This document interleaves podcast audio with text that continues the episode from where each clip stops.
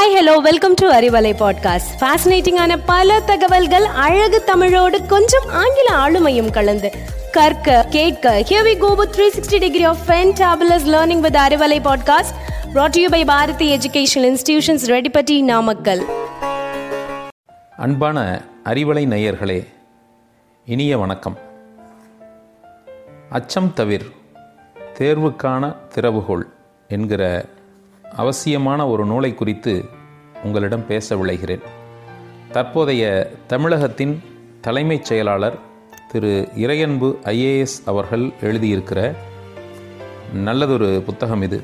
மாணவ சமூகத்திற்கு மிகவும் பயன் தரும் என்ற அடிப்படையில் இந்த நூலை உங்களுக்கு நான் அறிமுகம் செய்கிறேன்.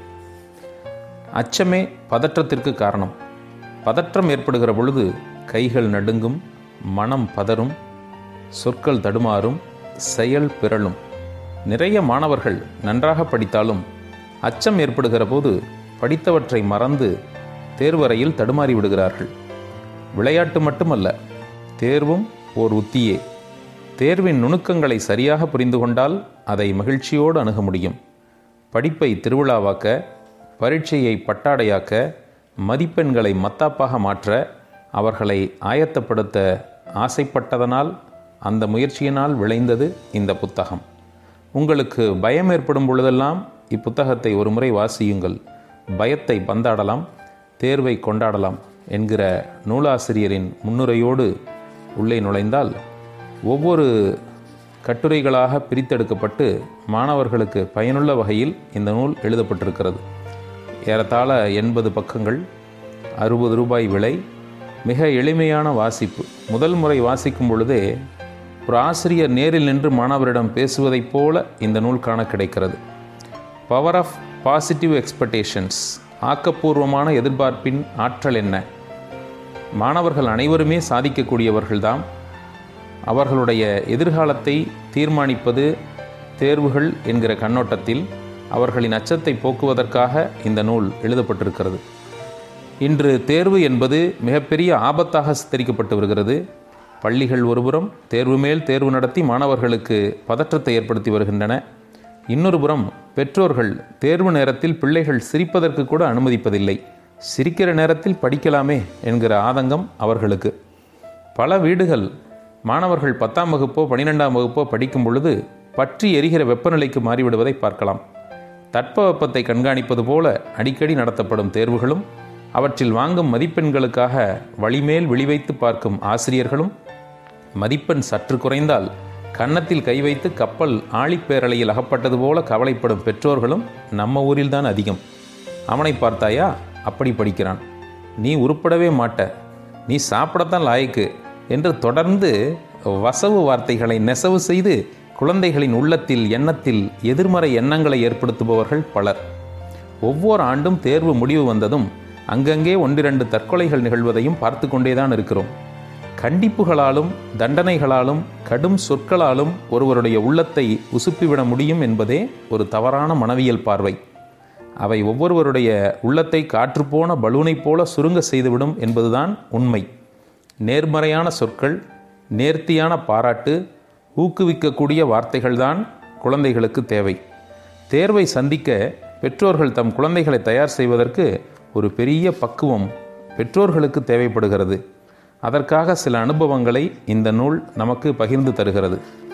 படிப்படியாக எவ்வாறு படிக்க வேண்டும் என்கிற சில படிநிலைகள் ஜப்பான் தேசத்து சாமுராய் ஒருவனின் கதை டெக்சாஸ் மாநிலத்தில் டாப்பர் கிளாஸ் ஆசிரியர்கள் டாப்பர் கிளாஸ் மாணவர்கள் குறித்த ஒரு சம்பவம். தினமும் இரவு படுக்கும்போது கிரியேட்டிவ் விஷுவலைசேஷன் காட்சிப்படுத்தி கண்களை மூடி பத்து நிமிடம் முயற்சித்தால் கடினமான பாடம் கூட கற்கண்டாக மாறும் வித்தையை இறையன்பு ஐஏஎஸ் அவர்கள் இந்த நூலில் எடுத்துரைக்கிறார். கடைசி நேர தயாரிப்பு என்பது எப்பொழுதும் பயத்தையே ஏற்படுத்தும். அவசர அவசரமாக படிப்பது அச்சத்தையும் அதன் விளைவாக மறதியையும் ஏற்படுத்தும். பாடத்தை முறையாகவும் முதலிலிருந்து முழுமையாகவும் ரசித்து வாசிப்பவர்களுக்கு அது எப்போதும் தெளிவாக நினைவில் இருக்கும் அது ஆள் மனத்தின் ஓர் அங்கமாக ஆகிவிடும். புரிந்து படிக்கிற போது மேல் மனத்தில் மட்டும் மின்னிவிட்டு மறைந்து விடுகிற தகவலாக இல்லாமல் அது நம் உடலின் ஒரு பகுதியாகிவிடும் என்று வாசித்தலின் ரகசியத்தை மாணவர்களுக்கு இந்த நூல் எடுத்துரைக்கிறது. எல்லா பாடங்களையும் பல்வேறு கோணங்களில் அணுகியிருக்கிற ஒரு ஆட்சிப்பணி அதிகாரியின் நூல் என்பது இந்த நூலுக்கு மேலும் பெருமை சேர்க்கிறது. அச்சம் தவிர்த்தால் உச்சம் உறுதி என்கிற தாரக மந்திரத்தை இந்த நூலின் ஒவ்வொரு பக்கங்களிலும் அவர் செதுக்கியிருக்கிறார்.